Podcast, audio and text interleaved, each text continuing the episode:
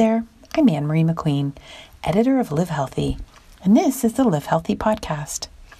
Each week, we interview health and wellness leaders and talk about all the things that are good for you, which you can also read about in our online magazine, the only one of its kind for men and women in the UAE.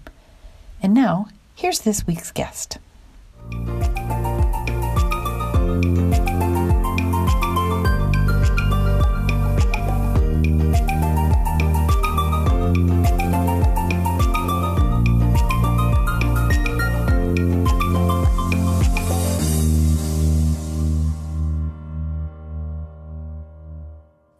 So, welcome to the Live Healthy podcast. I'm here with Helen Pleic, who is a rapid transformational therapy practitioner. Is that the right thing to say? Is that the right yeah. thing to call you? Yeah, that, um, yes.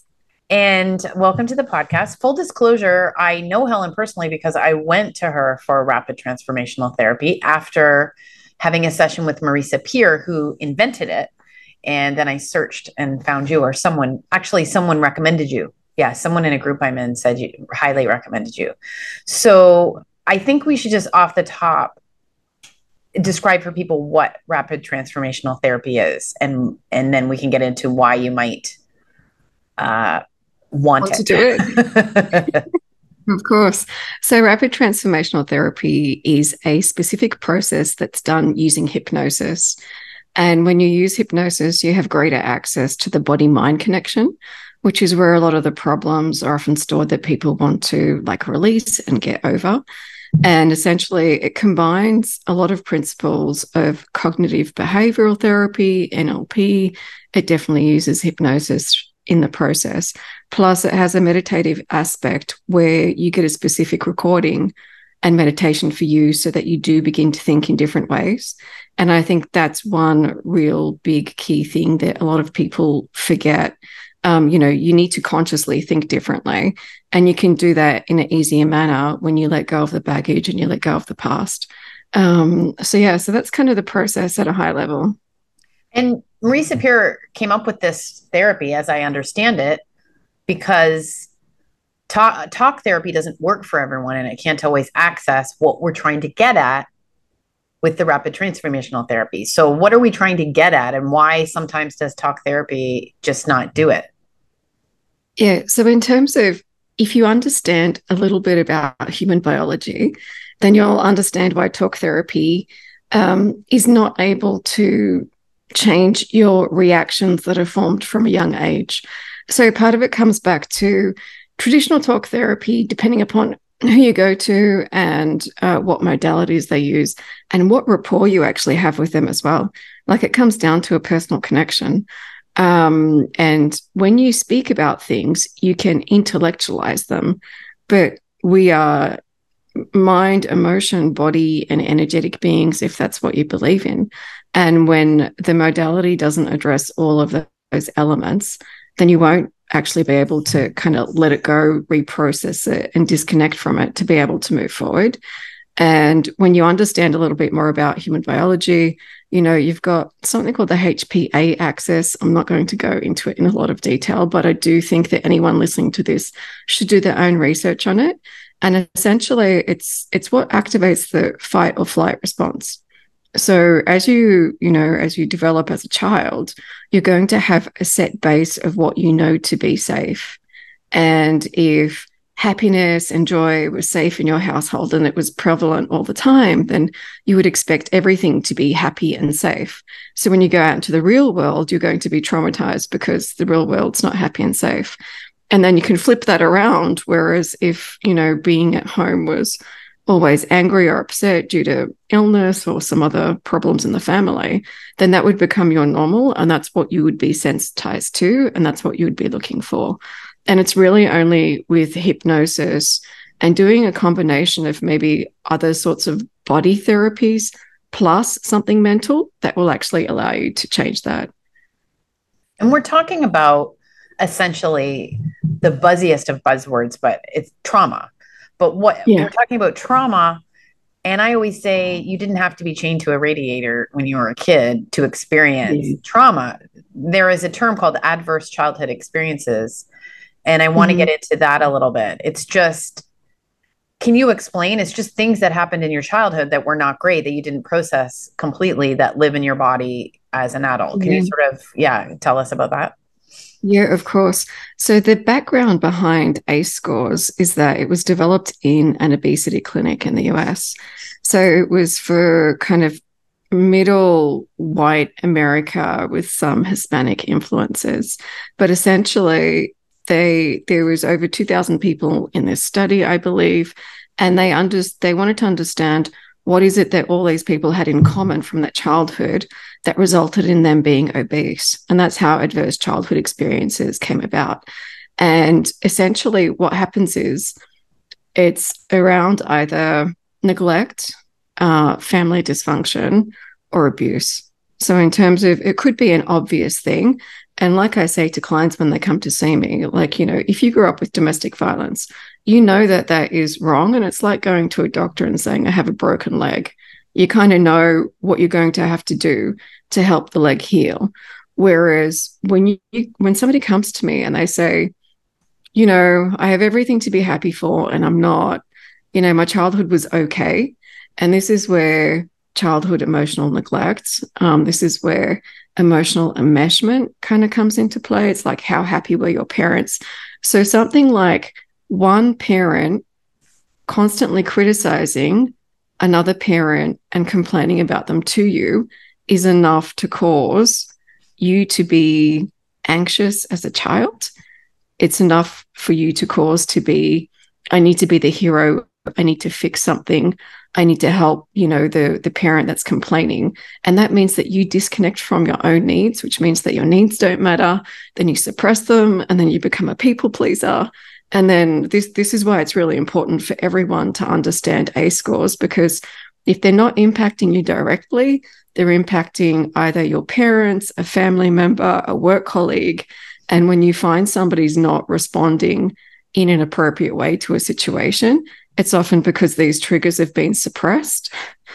And then when you get a stressful enough situation like a pandemic, then this kind of reactivates and re traumatizes people. So it all comes up to the surface. Do you find there's a reluctance in people to even address that they have these in their past?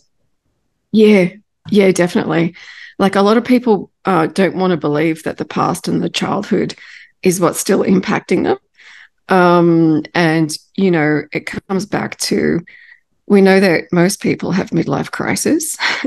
and we also know that most people would agree that, you know, you have a Pandora's box or boxes of things that you don't want to address. And essentially, this is just what I would say is the trauma that's living in your system and in your body that needs to be proactively addressed by you, unless you want to have some sort of crisis come into your life. So you're yeah. nodding your head. I'm like, yeah.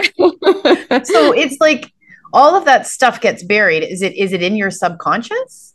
And is it affecting you in your conscious life? Like how does that work? So what's a like yeah. case study sort of? So so in terms of what it does do is it creates rules and conditions and patterns for safety and behavior. So it's not that every single event will be stored. But it's more about when somebody speaks louder than me, I don't have any power. And then I carry that into my work life situation. And I get anxious when I speak up in meetings because everyone in the meeting has more power than me. So it's it's kind of stored in rules of behavior. And when you think about, um, you know, there's three levels of the brain. So you have the prefrontal cortex, which is um, conscious executive functioning, which is what we're using right now. But then you have the emotional brain and then the reptilian brain. These are basic loose terms that most people w- would use and understand. And it's that reactionary element. Whatever you react to is something that's been stored in your brain body connection. Um, knowing that your nervous system is connected to this part of the brain, which means that your organs, it's going to, you know, be flooding you with adrenaline when you don't feel safe.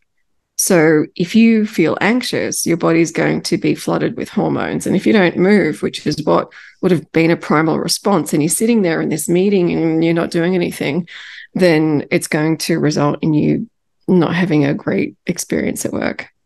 I like that saying if it's hysterical, it's historical. Like if yeah. the reaction is is outsized to what's actually happened, do you do you find yeah, that? Completely agree. Yeah, completely agree and understand.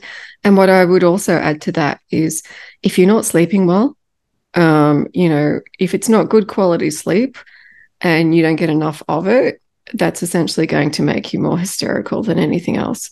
So if you go throughout life sleep deprived, then that's going to allow for, you know, the hysterical elements of your nervous system to be activated in a greater way than if you were sleeping properly. And these old incidents can interrupt your sleep as well, right? When you hit when you get to midlife and you start having this crisis or whatever, can it that can interrupt yeah. your sleep? Yeah, a lot of things. Yes, because because essentially, um, anything like anything that's stressful is going to activate this. And I think by the time you get, you know, to midlife, they kind of say the midlife is the most unhappiest time of your life because you know you have the expectations of getting there and then you kind of go oh here i am. What is this? And then you have complete acceptance and then your happiness levels go back up after complete acceptance. So when you think about it's probably the peak time of financial um, analysis and you know what are we going to do to retire? Peak debt time. A lot of people have children and families and other obligations. You know we're living overseas and when you find that you're living away from family and friends that's quite a stressful time as as well. So when you think about if i'm not sleeping and i'm in a stressful situation then of course this is going to reactivate trauma. And i think what's been missing in a lot of medical um, practices and education over the years is that they've not really discussed adverse childhood experiences like if somebody had to set me down uh, 20, 25 years ago and kind of gone, hey, here's something that you need to understand about how humans evolve and develop. What if this is relevant to you? And here's how it might impact you down the line. And here are some things that you could look at doing in terms of what skills you need to develop, what you need to do for your body, how you can actually let go of these things. That would have been way more beneficial for me right now than having to go through a career change. like, it's like I've gone from business, you know, VP analytical roles to emotional analysis, which is kind of what I do emotional analysis and release. Well, this happens all the time because you get to you get to the middle age and you you wonder what you're doing and what what you want to keep doing. And oftentimes when you go through this sort of metamorphosis you can't keep doing what you've been doing right? Like you you're almost not able to. Did you find that? So i found that i got to a particular level where i didn't want to go any higher and i was just replicating what i already knew. So there was no newness to it. Right. and when you go into a new environment and you're an established expert in what you do the pace and the time in which you want to implement versus which is realistic for the business to implement. There's a disconnect there. And I just think that sometimes, you know, you get to a certain level, you just want things done. And when they don't happen, you then begin to self reflect and go, okay, I have everything to be happy for in life, yet I'm still either frustrated or searching for something. And that kind of led me to a path of retraining. Like I studied NLP, and then after NLP, I was like, no, there's more that I want to study. And then I came across Marisa Peer's work at the time that helped me understand some things that were coming from the past and a way for people to understand whether or not um, hypnosis or RTT is right for them is that if they're constantly referring to memories from the past, it's like, let's just say you have an interaction and there's a lot of conflict in there and you kind of go, oh, well, that reminds me of this memory. And that's quite an easy thing for you to happen. That's one sign that something's been op- like the Pandora's box is beginning to open. so you want to be proactive and address it before you hysterically react. Like, like this is how I operate and advise people. I always think, I always see people start getting really weird in their 40s. And I think it's because eh, everyone's like a pot with a lid on it, and the lid is like clinging uh, you know, before the pasta or the rice boils over. Like that's kind of what it seems to me to be like a little bit. Yeah. Yeah, it's like a, it's exactly like that. And it's also like a volcano. You have like, you know, like these key fundamental areas of your life. And when one of them just crumbles or collides with another in a negative way, the steam, the smoke, the lava, it all just kind of comes out in quite a destructive way as well. It's not, it's not in a way that you're managing it proactively. And to be honest, when you're in your 40s, you technically do have the skills to be able to navigate all of these situations. But when your trauma is triggered, you find yourself with, you know, the vocabulary and sophistication of like a five or 10 year old. Like in some situations, and you're like, how can I not express myself? I know all of these things, but yet I defer to really primitive primal responses. That is so interesting. Now, um, I have a friend who's from Lebanon who's always saying, What you guys like? This is a very, I feel like this is a hmm. very white, like, uh, Western thing. And he's he sort of makes fun of me because he says, "How many hmm. different kinds of coaches can you have?" And is this something that other people like in the Arabic region, in the Arab region? Is mm-hmm. this is this also like is this across cultures or is this sort of a Western thing? Like, how does this work? Because if someone's grown up, you know, we're talking about sort of privileged households, but but with like, well, and I, we're not talking about privileged households, but we're talking about privilege mm-hmm. a little bit, right? Where you've grown up in a house where you had everything, all your needs were met but your maybe emotional needs weren't met. But what about mm-hmm. people who grew up in houses where they didn't have everything, or they just mm-hmm. grew up in different parts of the world? Am I making any sense? Like, is there? Can you have any reflections on that? Yeah. So I have clients from all different sorts of nationalities, and it's it's not about. Um, it's more about how confusing and how different your life was to everybody else around you. Than comparing it across cultures and nationalities. So, as an example, um, you know, in Lebanon, my clients will often come to me and say, "Oh, yeah, I had a great childhood," and I'm like, "Well, did you grow up in the war?" And they're like, "Yeah," and I'm like, "Okay, you define great child childhood as growing up in the war," and you go, "Okay." Well, that's going to just have a basic impact on what you define as safe or unsafe. Now, let's just say the parents were also arguing. That's an extra level and layer of, of what is not safe.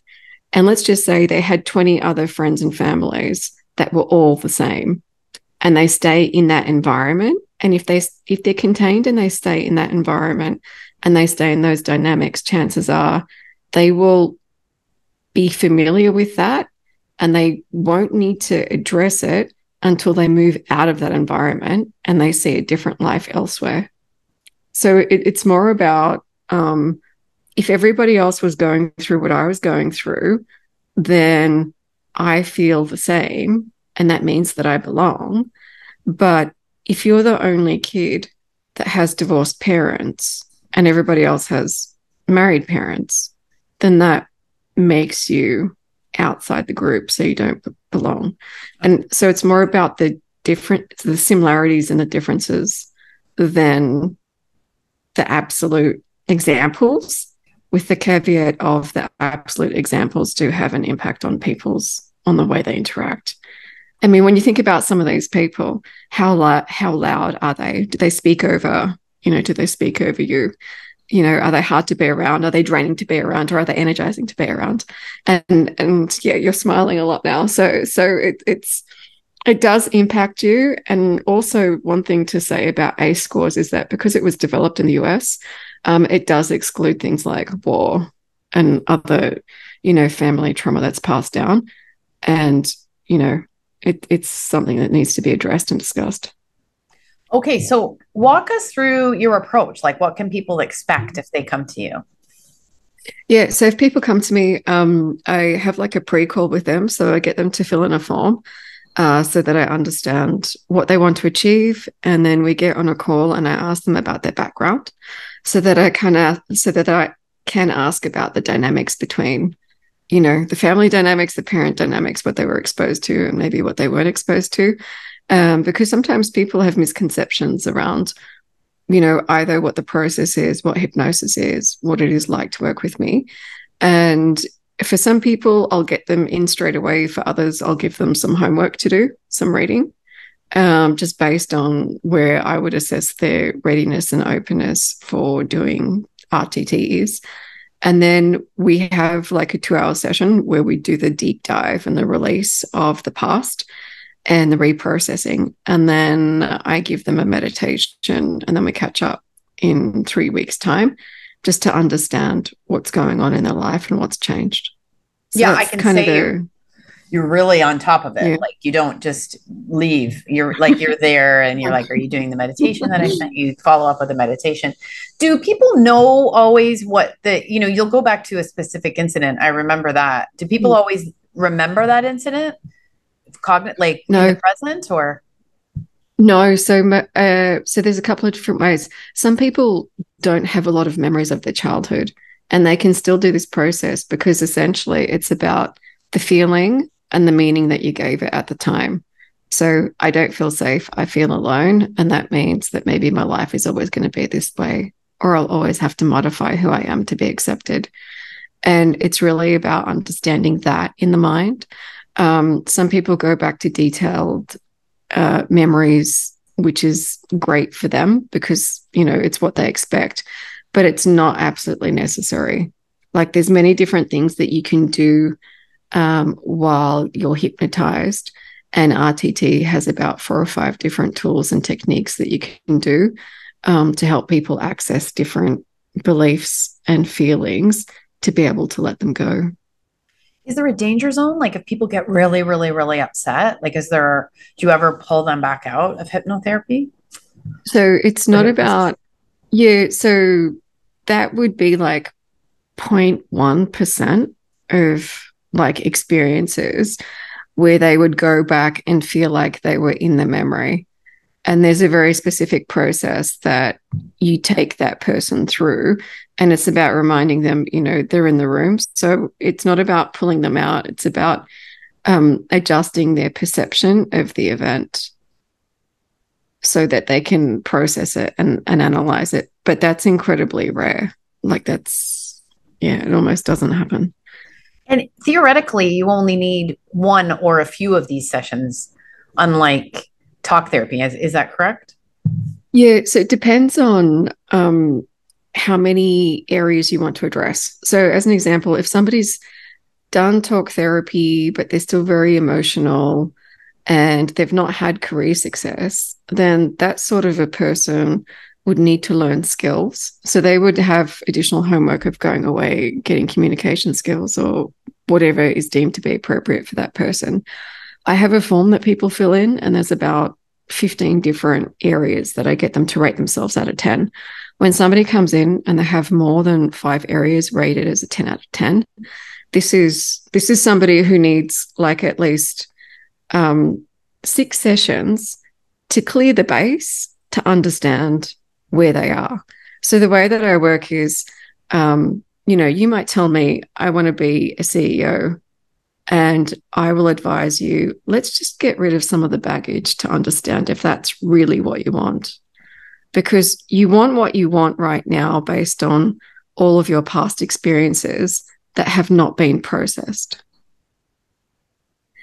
Yeah. And and and it's that what's not being processed is impacting you right now, which means that when you process it, you'll be like, oh, okay, I don't I don't need to be the high executive. Um, you know, I have a lot of women who once they go through one or two sessions of RTT, they're like, actually, I want to really love my husband and have a great marriage. And that's more important to me than getting the title, than having the career. And when you look at that, that in itself kind of says, okay, what do people really want and why do they want it? And when you remove the the natural drivers behind what it is that they're chasing, then you can help them assess what they want. Well, do they want to be the CEO because they think at that point then everyone would listen to them and they'd finally have some power or whatever? well, well, yeah, it comes down to all those things. Yeah. And and I think it comes down to not actually understanding what a CEO does. Mm. Like like this title the chase for title is is really um, you know, and I would say that, you know, we grew up in an era where it was like you must be an independent career woman. Like that was really kind of pushed down our throats, right? Um, you know, and I'm going to say in a in a somewhat emasculating way for for men as well. And and it it wasn't about what skills do you need and how do you collaborate it was more about you must do this and mm. it's not healthy it's not healthy. And to be honest, it's not true to most women's nature. And I think they get to a certain age and then they kind of realize actually, you know, we weren't really told the truth. Yeah. And for all managers, if you're doing it for the wrong reasons, you're, you're going to be a bad manager, which is we've all had those managers, right? They don't really know how to deal with people and they don't, they're just not mm-hmm. doing it for the right reason. So it's on all sides. Yeah. On all sides, yeah. it's a good thing to figure out why you want to move up in your job. Like, I love the fact that you said I didn't want to go any higher. Like, and you explained that what you, you just mm-hmm. didn't want, you didn't want any more responsibility yeah. or no, no. It's like um, I got to the level where I, you know, I had enough savings and investments, and I was like, I'm finally going to like just do things that purely I want to do, and that's what I did. And you know, that comes with self discipline. It comes with you know knowing and owning your worth, and being able to negotiate pay rises and lead teams and you know, there was a while there where I had I had to um, upskill a team, and there was no budget to send everybody on training. So it was like, how do I do this? And it was like, okay, we're having weekly meetings, and I'm going to talk about self development, and that's kind of that probably kicked off why I am doing what I'm doing right now because that brought me more joy than anything else. It's like, oh, you get a business case approved, big deal. But like, you know, you see somebody's eyes light up when they learn something and you see them present differently at work and you empower them because maybe their manager couldn't do that. You know, like we work in hierarchies. So if the message is not going down, how do you communicate the message to everyone? Okay. So just from what you've seen since you've been doing this, what's your advice to someone who's really struggling and just doesn't know what to do next and has an idea that they're they're struggling but they yeah. yeah they're struggling. They don't know what to do. They're lost. Because i work in this and i know more about it and i still have struggled finding the right thing and trying the right thing and knowing who to choose to do it and what modality. So i'm just wondering what your take is. Yeah. um, my take is you will have to do an element of something that's like hypnosis especially if you've got a confusing past. Um, something like EMDR, which is the eye movement desensitization, it works with specific events. So you could either do a lot of research on different modalities, or you could just start straight with hypnosis and then see where that leads you. Um, ask trusted people where you've seen a change in them and you can't pinpoint because a lot of people will recommend their therapist thinking that they're the that they're you know the greatest things. Oh, we have a, such a great relationship. At the end of the day you need to understand how much you're willing to be pushed. And I, I tell all my clients i'm going to tell you some hard truths. And and they want it. Like like they really do. They don't want and they don't want to just sit there and talk. And I'll say to them, "You're talking too much. Like this this story has is so embedded and ingrained in you. Can you just pause for a moment and just tell me in one sentence the summary of all of those 10 memories that you've just told me about?" and that just stops them. So, in terms of, um, I, look, I personally believe that the right mix is maybe 50 to 70% uh, hypnotherapy or anything to do with body release trauma. And then there's always going to be an element of you will need talking and coaching for skills. And what that is, um, is going to depend upon you and what it is that you want to achieve.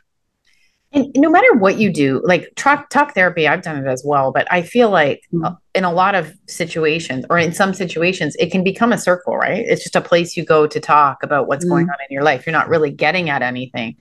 But I yeah. find also people there's work involved at getting at that stuff. And so it's if you do take the step to therapy, it can then be a way to not do unearthing work, depending on what kind of therapist you have. It yeah, it can be. And and at the end of the day, I think always look for somebody who's resolved what you're seeking to resolve and achieve.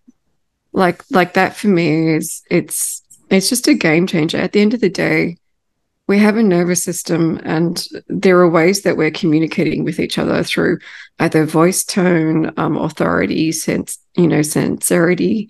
And you're going to know whether or not somebody's able to help you. So don't force a connection with a therapist if it's not there. Yeah. it's probably even if they are an expert it might not be right for you. And it's important for people to understand that talking might be the right thing for now because you might not want to um, open something that you don't want to address right now, which I think is what most people think is going to happen with hypnosis. But it, essentially, you kind of open it and you close it, and then you go away, and then you come back, and then you open it, and then you close it, and then you get like rid of some more stuff. It's not like it's this open thing that just keeps happening. Well, it's amazing over my lifetime to just see all the different modalities. But then, you know, hypnotherapy's been around ever since I was a kid too. So it's like everything's old, it becomes new and, yeah. and offered in different ways. So it's really cool. I can highly recommend. Um, what was the you. biggest difference that you found compared to talk therapy to to what we did? Well, in talk therapy, you have to t- do it for so long before you feel comfortable to get to what some of the issues are. And then I also found that what I thought were the issues didn't turn out to be the issues. Like, you know, you have the obvious, maybe you have an angry parent, so you think that's what's you're going to be exploring, but maybe your other parent was um, sparked some problems in their own way, and the therapist can kind of spot that. But I just, it's very hard to get going in therapy. Mm-hmm. Like, it's very awkward for a lot of people. They'll go to one, they'll go to two therapists say people cancel a lot, right? And no wonder because mm-hmm. it's so awkward to go just sit. And if the therapist is a little bit awkward too, then you're going to, you know, like the therapist has to be sort of charming and make you feel at home when you're yeah. sitting there like struggling for words, you know, like you, that was really cool when you said you sort of lose your power of speaking when you're talking about these really emotional things. So for me mm-hmm. to just be able to, you're, you're very engaging you, the pre-call and then you come for the actual, you know, therapy and the hypnosis and you can just get into it right away and i felt that it really mm-hmm. shifted and then of course i didn't want to do the meditation that you sent me because who wants to do something every day but you've been there reminding me that i need to and i have been and it's like very helpful yeah it just yeah. felt just felt more um utilitarian more useful more um mm. more effective in a way than you know i i was in therapy for several years and you know, I just think therapy can become a bit of a crutch. You know, I, I, think you can get into therapy and you're, you know, some people, I was talking to someone who doesn't want to stop therapy, but she just like, she likes talking to her therapist. And I was like, well, I don't, know, that's very expensive.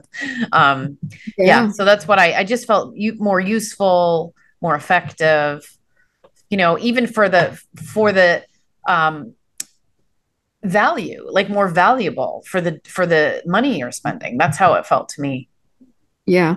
And I think that's one thing that people don't reflect on. It's it's the amount of hours. It's like so in total, the process that we had was about three hours mm-hmm.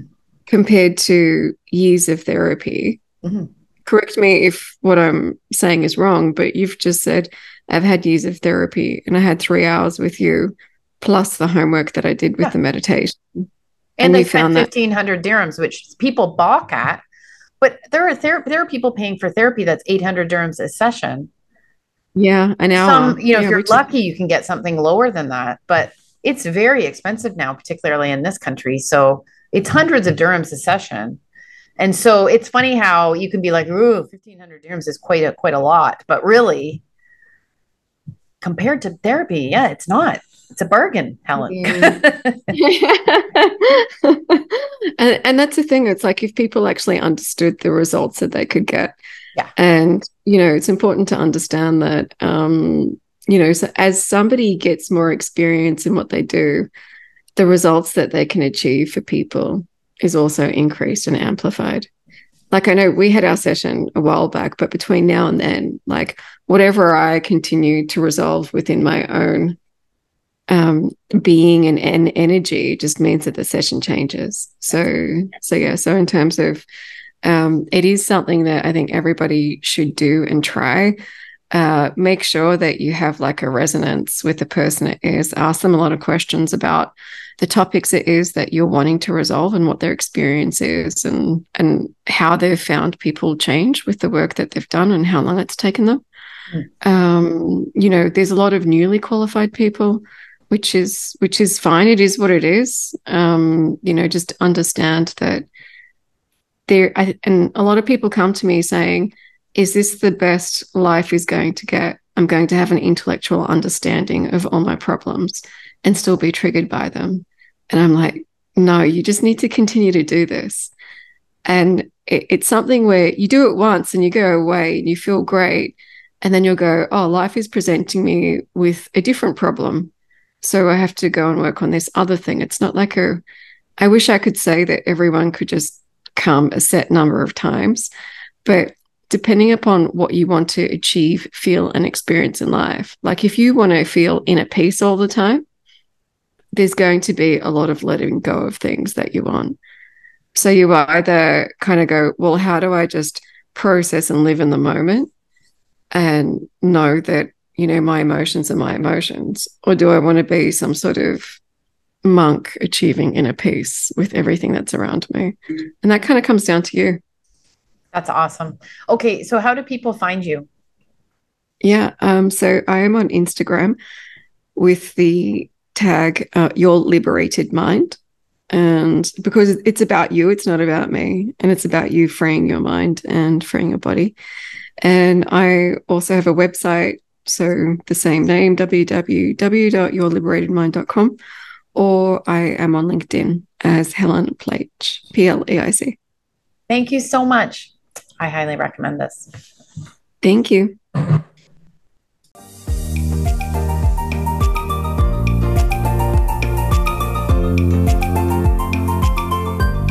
That's it for this week. If you liked the podcast, make sure to subscribe, rate, and review. We'll see you next time on the Live Healthy podcast.